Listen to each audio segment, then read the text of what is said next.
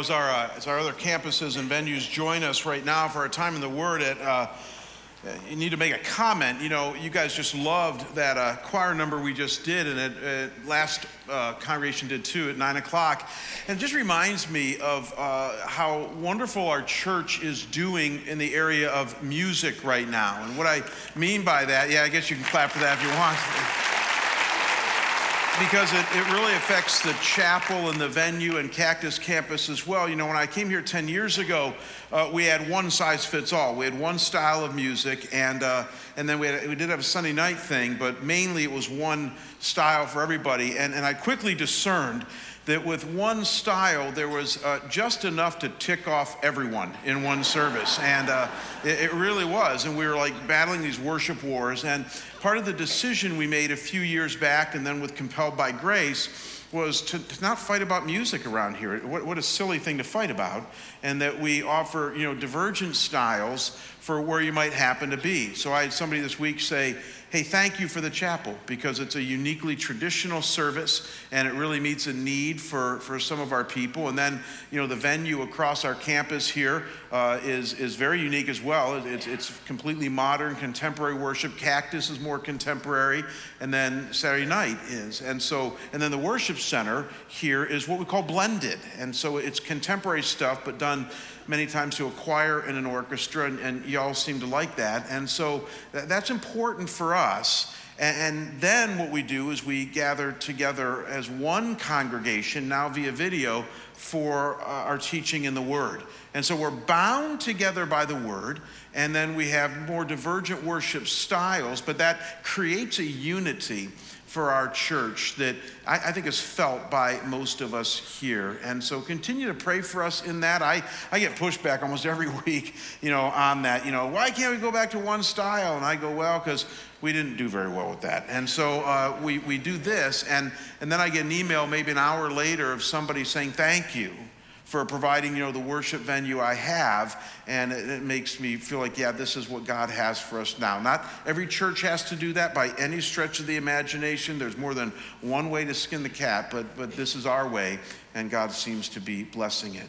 Now, my favorite time, obviously, is our time in the Word. And, uh, and, and I think you're going to be encouraged today as we cap off this series on fear by talking about fear of the future. So, what do I always do before we open his book? Pray. Why don't you guys bow with me? Father, um, I can't imagine uh, even pretending to talk about you and your truth without first bowing my head and asking for your blessing upon this time. And Lord, you know my heart. I regularly breathe a prayer to you that says, Lord, may, be, may this be your word to your people that, Lord, this is not uh, Jamie's thoughts on the future or, or, what Jamie studied in a New York Times bestseller book this week, but this is a, a, hopefully a cogent, reasonable, passionate exegesis of your word that we all rally around and then leave here in 40 minutes committed, God, to doing our best to, to live this out. So that's our prayer. This be your word to your people. May your Holy Spirit uh, inhabit the discussion we're about to have right now and have your way with us, we pray. In Jesus' name, and we all say together, Amen. Amen. So I, I, don't know about you, but I always marvel at people who seem to think they can predict the future. Do you have anybody like that in your life? I have people who tell me where the stock market is going. They tell me where the housing market is going. They, they, they even tell me when they think Jesus is going to come back, or they tell me, you know, what direction politics is going to go in. And I smile, at least inwardly, whenever anybody does this, because I think, I, I don't know what you're smoking, but you can't predict the future.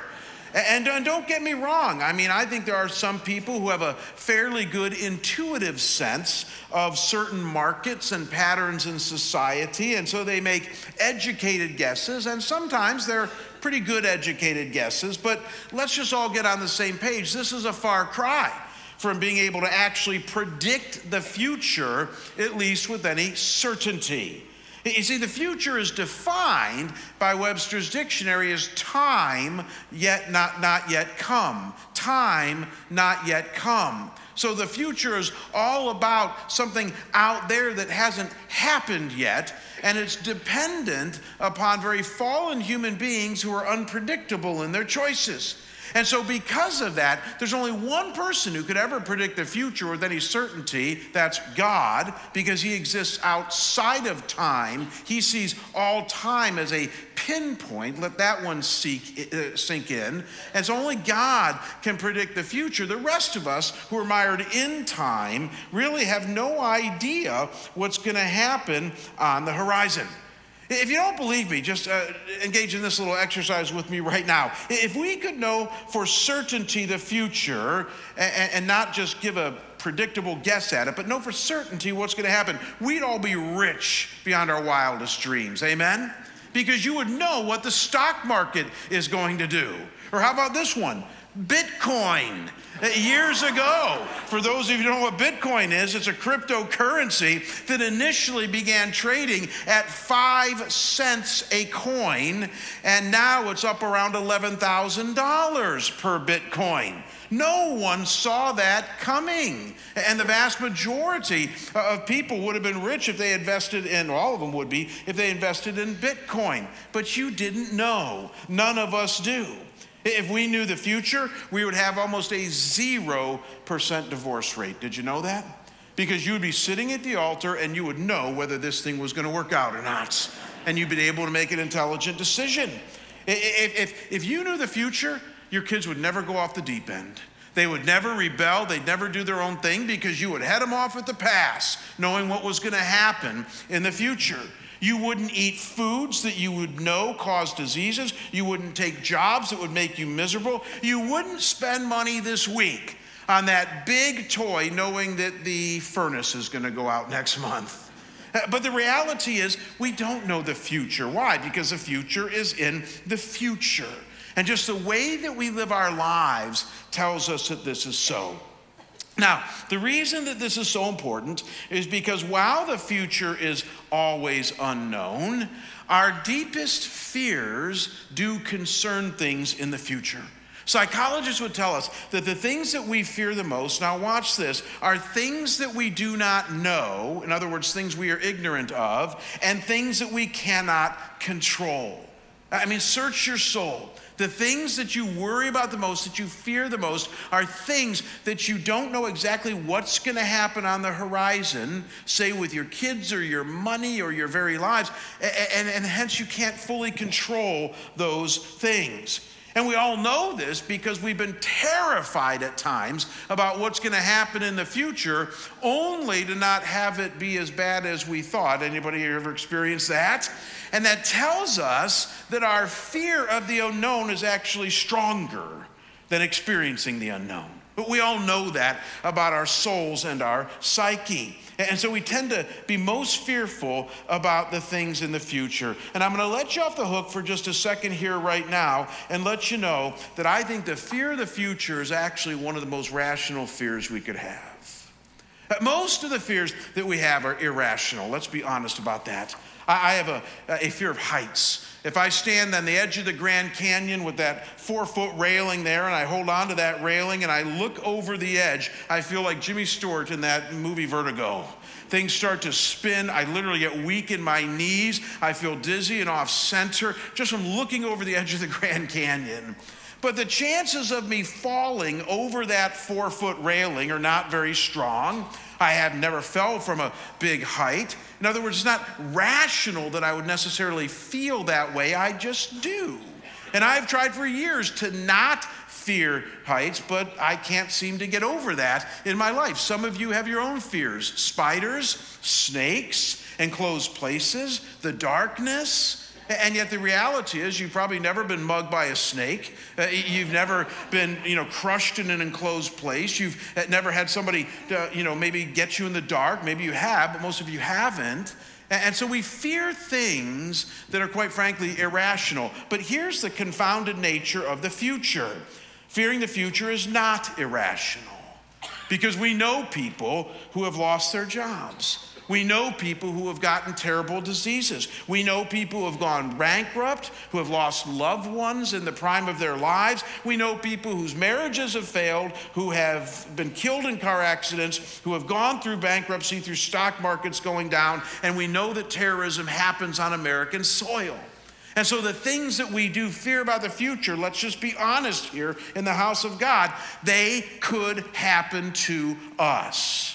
Eh, they're not irrational to fear those things. Here's the thing it's just that God says, whether it's a rational fear or an irrational fear, over and over again in the book, He says, Do not, say the word with me, fear.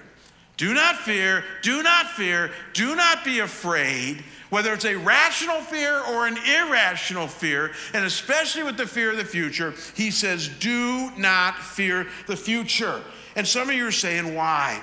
I've spent a lot of time over the years studying the Bible, and as I've looked close in the Bible, there are at least four key things the Bible tells us fearing the future will accomplish in your life negatively, and hence why we should learn to relax a bit and begin trusting God for our future.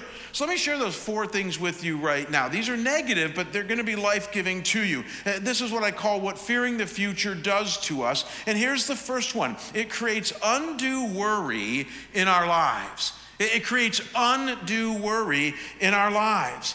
In other words, think about this with me, gang. When you and I are fearing the future, we are obsessing about future potentialities, right?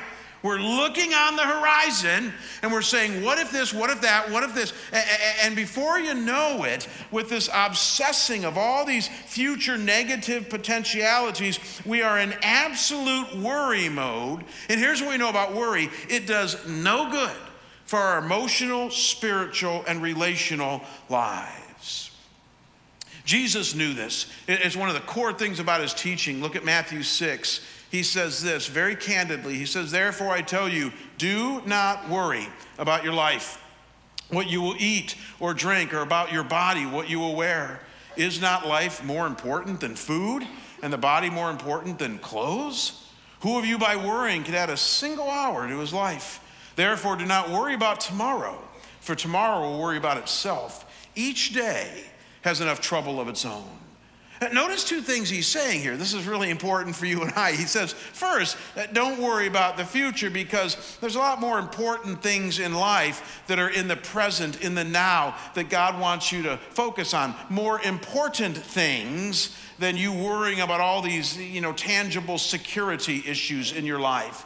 But, but then he says, even more to the point, that worry isn't going to change the future.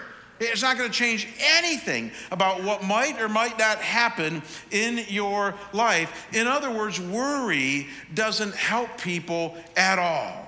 And if anything, it just reveals to us, to an onlooking world, how much we really don't trust God with the future.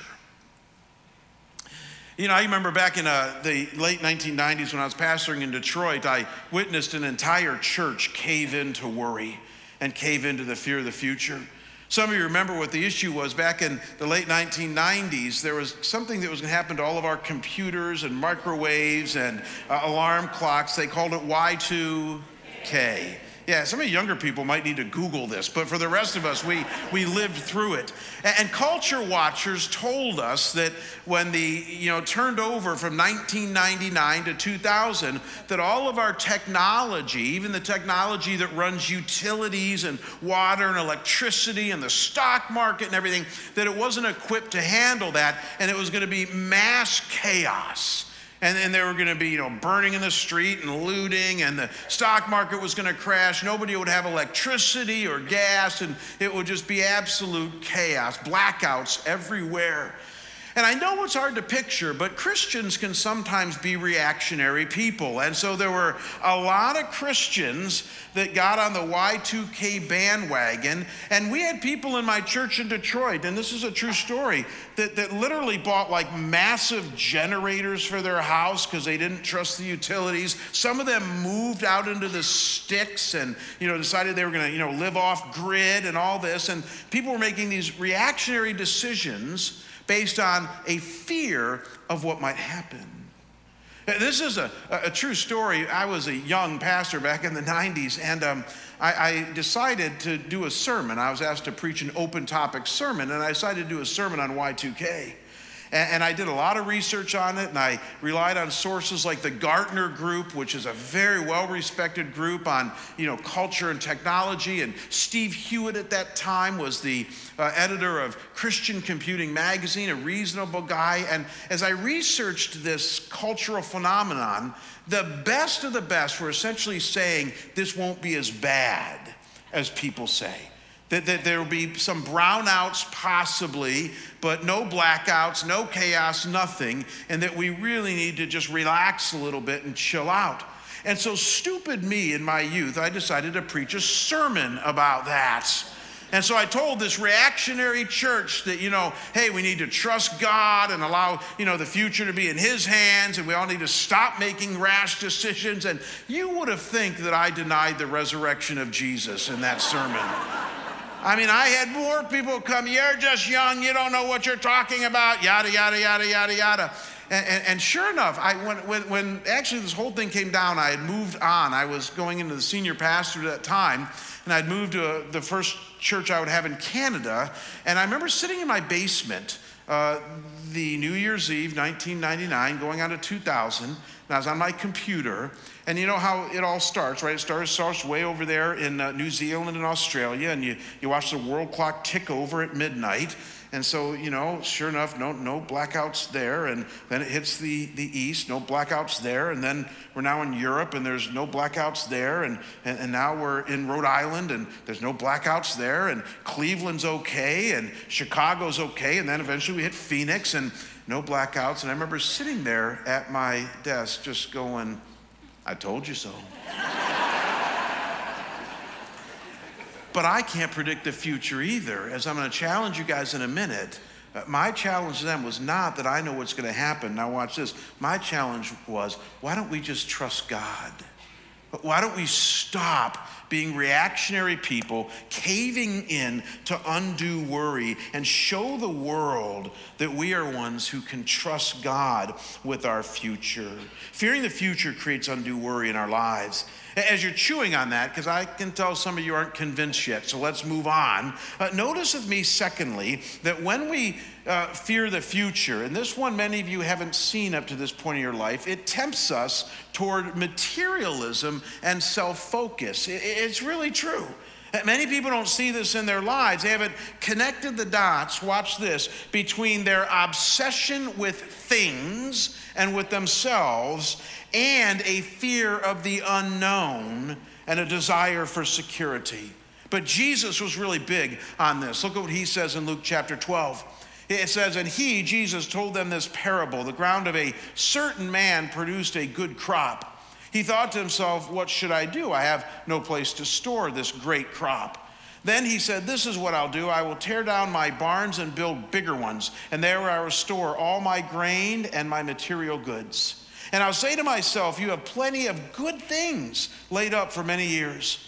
Take life easy, eat, drink, and be merry. But God said to him, You fool, this very night your life will be demanded from you.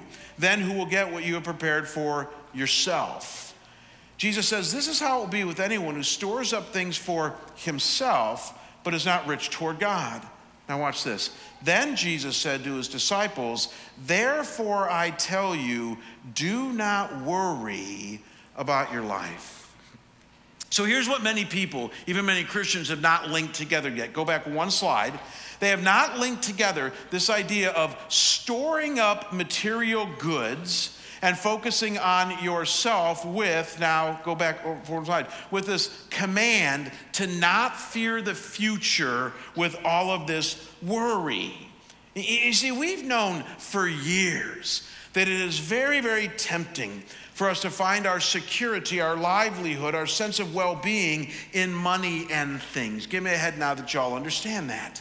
Even your pastor is like that. When I get afraid about the future, afraid about things, the more I can amass, the more I can store things up, somehow I feel better about that. I'm, I, am preparing for what might happen in the future. And though that is not necessarily wrong in and of itself, here's the problem. When you're doing that, don't miss this, when you're doing that because of an obsessive fear of the future that is not trusting in God, God says the result of that is that now you're focusing on yourself and your materialism when God wants you to focus on others and being generous. And so, could it be that one of the reasons some of us are not generous, one of the reasons that some of us have just amassed more and more stuff that we don't necessarily need, and that God wants us to release to Him and even to other causes. One of the reasons we've done that is we are fearful of the future. We are afraid to let go and to trust God. You see, when we fear the future, it creates undue worry in our lives. It tempts us toward materialism and self focus. And thirdly, and all of us have experienced this one from the school of hard knocks, it breeds unwise decision making in our lives. We all know this. I mean, everybody will affirm this.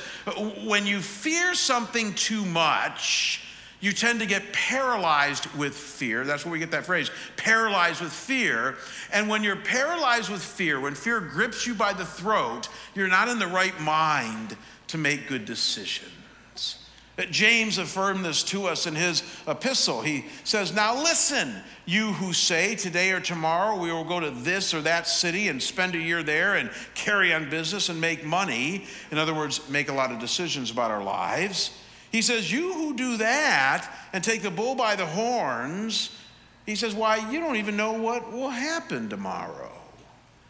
So he's saying that because you're ignorant of the future, because you don't know what's going to happen tomorrow, and implicit here is that that terrifies you, that fear of the unknown.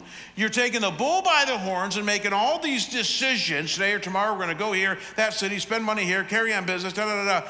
And he says, these are not necessarily the decisions that God wants you to make, that you haven't consulted Him first. And folks, I can't tell you how many times I've seen well meaning, and I mean good Christian people, make, let's just call it what it is, dumb decisions that simply flow from an undue fear of the future that craves security and happiness above all else. I have seen people stand at the altar and make a decision for a life partner, a decision for marriage, not because God led them to do that, not even because they're equally yoked, because they're terrified of being alone.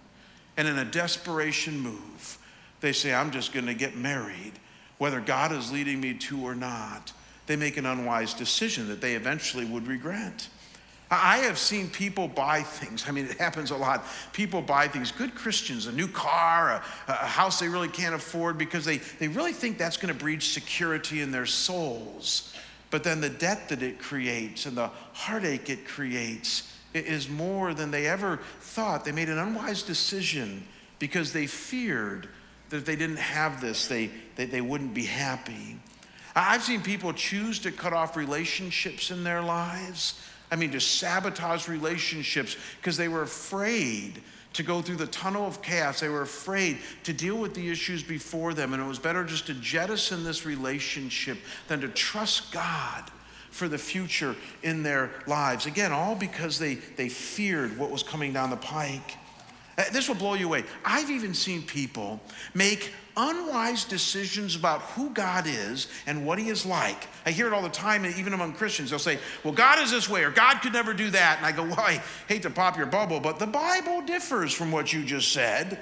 But when I share with them what the Bible says, because they don't like it, because it scares them, because they can't fit it into some mental category that they have. They choose to believe otherwise by God. And it all stems from fear that if they take God at His word and believe what the Bible says, then they're going to be weirdos or whatever in, in the eyes of other people. Again, I see things like this happen all the time. I get a front row seat tragically to people who make unwise decisions. And what we need to see today, gang, is that many times it's all about fear and the fear of the future. And God, as we're going to see, has a remedy for that. But before we get to that, notice a fourth and final catastrophic effect of living with the fear of the future. And this is probably the most brutal and debilitating. And I'll just let you know right now, as I point one finger at all of you guys in Cactus Venue Chapel at you, I, I got three pointing back at me Because I got to tell you, I, I, I to this one way too often. My wife would yell hypocrite right now on this point, and that is when we fear the future, it robs us of the here and the now. In other words, it pulls us out of the present when we are focused on the future. And here's how it works if you're constantly living in the future, focused and worried about what might or possibly come next, it is nigh to impossible to be fully engaged in the present moment as well. Here's how I know that this happens. I'm going to pick on Dan and Marlena here in the front row, and, uh, and they've been married for a long time. And Dan, let me just ask you a lead in question. Has it ever happened that Marlena looks to you and says, Dan, Dan, where are you right now? You're not here right now focusing on me. Has that ever happened to you? Yes. This morning, probably, right? Yeah, it, it happens quite often.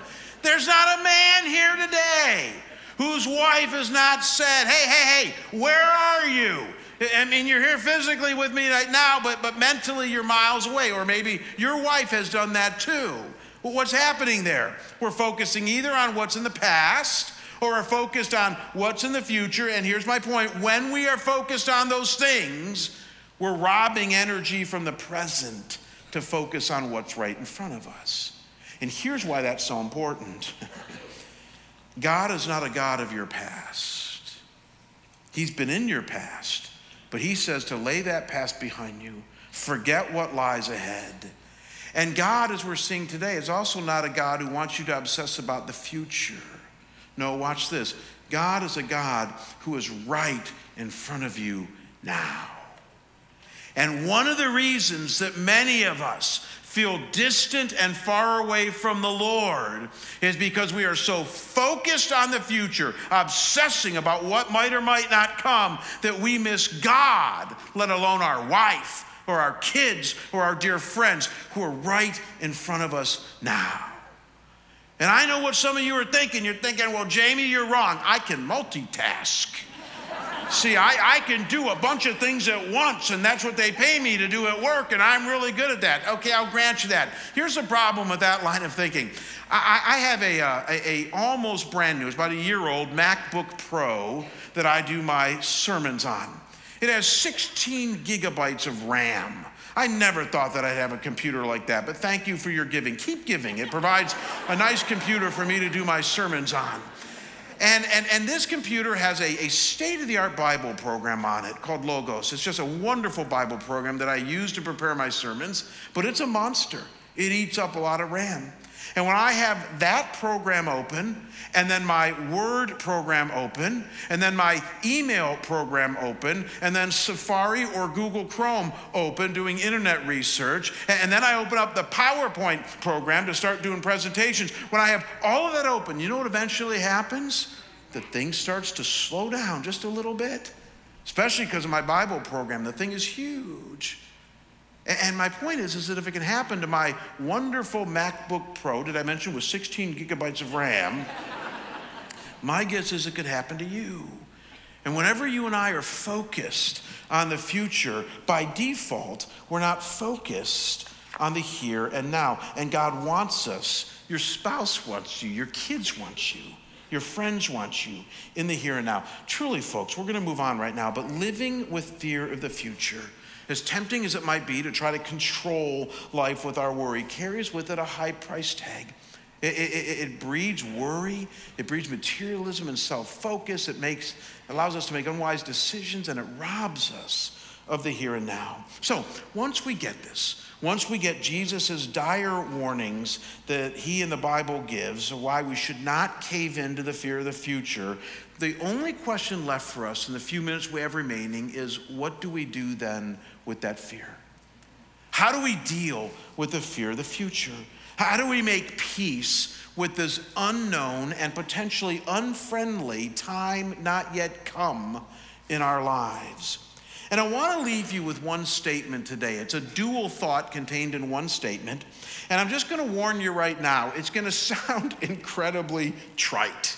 Some of you are going to be tempted as soon as I share this with you to, to like tune out and start thinking about lunch or the Pro Bowl today or whatever. And I'm just going to say, please don't do that because here's what I want to challenge you with before I give you this very simple but profound biblical statement. And that is that though you have probably heard this before, you probably have never tied it or postured it in light of a discussion on why you shouldn't fear the future. So, you ready for this? God says, Don't fear the future. Rather, trust me and bank on my promises. Here's the logic behind this, guys. When Jesus ascended into heaven, the Bible told us there's only three tools left in our tool belt. Do you remember what they are? 1 Corinthians 13 13. And now these three remain faith, hope, and love. And the greatest of these is love. And we talk about love all the time around here because it's our most powerful tool in turning this crazy world around. But faith is the enemy of fear. Did you know that? In other words, you cannot trust God and have runaway fear in your heart at the same time. They can't coexist. The Bible says when you are trusting God and banking on His promises, one of the promises is fear is going to run out the back door. Because perfect love, whom God is, casts out all fear. And so, this idea of trusting God and banking on His promises is a lot more important than most of us might realize. And here's another cool thing about this take home point of yours. And again, you're not going to like this, but it's true. And that is that trusting God is a binary choice. In other words, you're either doing it or you're not. It's not mysterious, it's not subjective, it's not gray. You're either trusting in God and allowing Him to be the leader of your life, or you're not. And the reality is, is that once you learn to trust God and bank on His promises, you will be giving a death blow to a lot of the fears that you have about what's coming down the pike. I want to show you what I mean. You know, one of the things I love about the Bible is that it contains an awful lot of promises about God. Did you know that? I, I mean, it tells us, for instance, that if you're worried about how your kids are going to turn out, let's see the one from Proverbs here. It, it tells us in Proverbs chapter 22, 6, train up a child in the way he should go, and even when he's old, he will not depart from it. See, the problem is most Christians don't believe this verse. But we train up a child in the way they should go, and then they go off to college, and your IQ drops by 60 in the eyes of your child. And, and, and, and, so now you're the big dummy, and your child starts to rebel a little bit. And in their 20s, you know, they're kind of doing their own thing, and you think, all is lost. I can't believe it. The kid's got off the deep end, you know, and there's no hope. No. Uh, train up a child in the way that they should go. And even when he's old, and sometimes, by the way, it takes for him to get old, they will not depart from it. I, I ran into a dear couple today who shared with me that their kid is now coming to church, an adult child, after, after decades of wandering away from God. And they're just so thrilled that, you know, he's now coming back to church. And they said, the book's not written yet, but one step at a time, he's back. And they said, we've been praying for decades that this would happen. What have they been doing? They've not been fretting the future, they've been focusing on the promises of God. Or how about this one? Show 1 Corinthians uh, 10 13 here. Uh, th- this is, a, again, one of the most powerful promises in the scripture that so many Christians just kind of turn a blind eye to. It says, No temptation, well, let me personalize it. There are times that I struggle with sin. I know it's hard to believe, but there is. There's times where I, I struggle, uh, just like you guys do, with sin. And uh, whenever I'm tempted by something, uh, did you know that the Bible says that I don't have to cave? That I don't have to give in. In fact, the Bible says even more that not only do I not have to cave, but in that moment, God has provided everything for me to not cave if I just believe it. Here's where it says it. So let's personalize it to Jamie. No temptation has overtaken Jamie except what is common to the rest of his church. And God is faithful. He will not let Jamie be tempted beyond what he can bear. But when Jamie is tempted, God will also provide a way out so that he can endure it. What a promise. That nothing could come my way this week, that if I but trust God and bank on his promise, could overtake me. I mean, talk about power for living. But here's the problem many of us just don't believe this. We go, oh, no, no. I mean, God, I, have had different experiences, Jamie. See, this is what I hate to tell you, but you're in the house of God. This is a safe place. Get ready for the truth. The only way this passage doesn't work is that if you don't trust God, if you don't lean on Him. And so I hate to pop your bubble, but that's what's happening sometimes. When you fall or you fail, the problem is, is that in that moment, you're really not believing God. And I've tested him in this. There have been so many times where I'm tempted with things and I just think, oh God, no, no, I really can't. I mean, eh, the Cheez Its are right there, God. They're right in the cupboard. And I and, and, and I know I don't need to eat them. I want to eat them and I'm dead to those things. And, and, and I'm right there. Temptation is right facing me. And you know what happened in that moment? True story. There'll be times it's like midnight, and that's when it always hits me, right? It's like midnight. I'm sitting there in my bathrobe. Don't picture that. I'm sitting in my bathrobe and I'm, and I'm just looking right in front of the thing. I'm like, should I or shouldn't I? Should I or shouldn't I? And I all of a sudden hear this little, it's an audible voice. Hey, Jamie, what are you doing out there?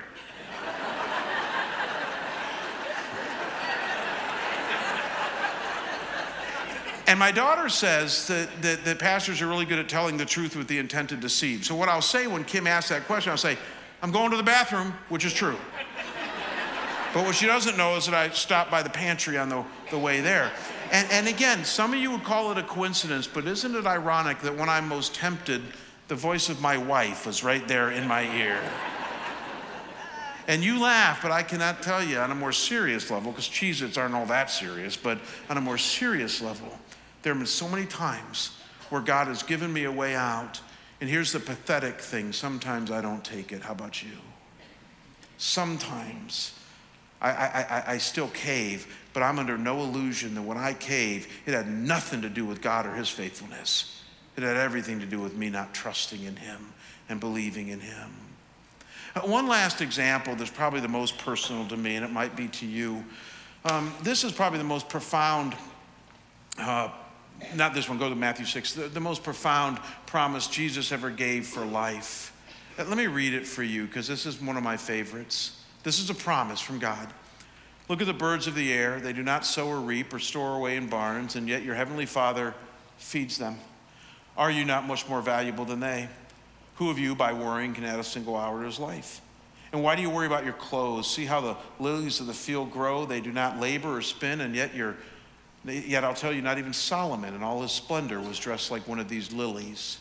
If that is how God clothes the grass of the field, which is here today and tomorrow is thrown into the fire, will he not much more clothe you, O you of little, say the word with me, faith. So do not worry, saying, What shall we eat? What shall we drink? What shall we wear?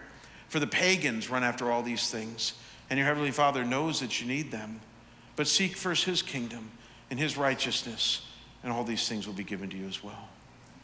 Here's why this one's so important to me. Um, I mentioned my friends, the renters that are here today. They're from my last church in Cleveland. I have served four churches in 35 some odd years. And each of the three times that I've switched churches, I've actually been going from a very good situation to a different situation.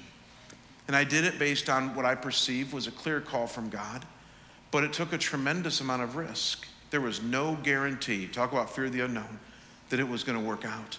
In fact, from a human standpoint, I was leaving a good place to go to a potentially not good place. But when I left Cleveland, my church in Cleveland, Ohio, Chagrin Falls, my wife called that church the most disgustingly healthy church we'd ever been in. It was grace based, grace oriented. They loved me dearly and deeply. And I really thought I would be there for the rest of my days. And uh, one day, Kim and I were on a vacation down south on the beach, and we were just noodling or talking about the future. And I said, I think I'll be at this church for the rest of my life. And my wife, who's always been very discerning, said, I don't think so. She said, I think God is going to be moving us within the next couple of years. I said, What's gotten into you, woman? I mean, this is just, that's not, not going to happen, you know. And I was the big doubter. And within a year, the Lord was tapping on my shoulder. And through a very long, convoluted set of circumstances and a lot of prayer, He called me here. And I got to tell you, I, I was very afraid coming here because at that time, especially, Scottsdale Bible had gone through some really rough roads, and I was an unknown. I mean, you guys hired a no name from Cleveland to be your pastor. And, uh, and, and, and I didn't know how it was going to go. And I had to trust God. And here's where it gets really thick because Matthew 6 says, you know, hey, don't worry about what you're going to eat, what you're going to wear, even what city you're going to serve in for my purposes. Just trust me, I'll take care of you. But have you ever thought this way about God? And again, let's just be real men and women here. Have you ever thought, yes, God, I know you've said you're going to take care of me, but that doesn't mean that this situation will work out. That doesn't mean that Scottsdale Bible Church might not spit me up and chew me out. It does not mean that I'm going to keep my job. It does not mean that my children will all, you know, have easy lives. It does not mean that my bank account will be full. Any of you relate to that? And it's because of that, because we tend to know that God's promise to take care of us does not mean that we will be blessed in the way that we want to be blessed. Because we know that, we tend to not to want to trust him. Is it just me or does anybody else relate to that? I do. Because I know better, God. I know what you mean by your promise. And yeah, yeah, yeah, your promise is real, but I got a good gig going on in Cleveland. I got two acres of land. I'm safe. They love me. I got tenure as long as I want it. And you want me to go to Scottsdale? You want me to go to this church that loved their pastor for 25 years and would be a really hard act to follow, in which all of the executive staff quit the moment Darryl did? You want me to go to that place? And God says, Yes, I do. Trust me. I'll take care of you. And I say, Yeah, I'm not fool God. I know what taking care of me means. It might mean I end up at some small church in Nebraska buying my time after it doesn't work out at Scottsdale Bible. I know that God. And then God gave me this verse. You ready for this one? Because here's God's answer. It's tucked away in the Psalms, Psalm 84, verse 10.